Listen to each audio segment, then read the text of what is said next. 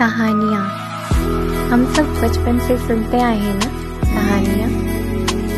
वो कहानियाँ जो हमें सुलाती थी, सपने दिखाती थी, जो अजूबों में बिना कोई भ्रम पैदा किए हुए ये भरोसा जगाती थी कि संभव है, सब कुछ संभव है।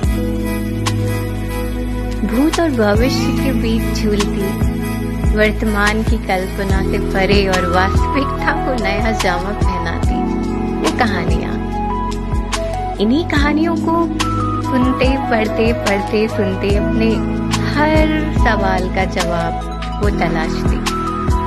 और अपने होने का शून्य हर उस पल महसूस करती, जब सही होकर भी उसे गलत ठहराया जाता।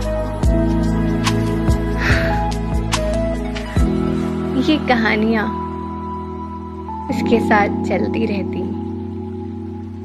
और वो लफ्जों से कुछ खेलते खेलते कुछ ऐसा कर जाती कि फिर कहती कि कुछ लफ्जों से खेला जाए, चलो ज़िंदगी को फिर टटोला जाए।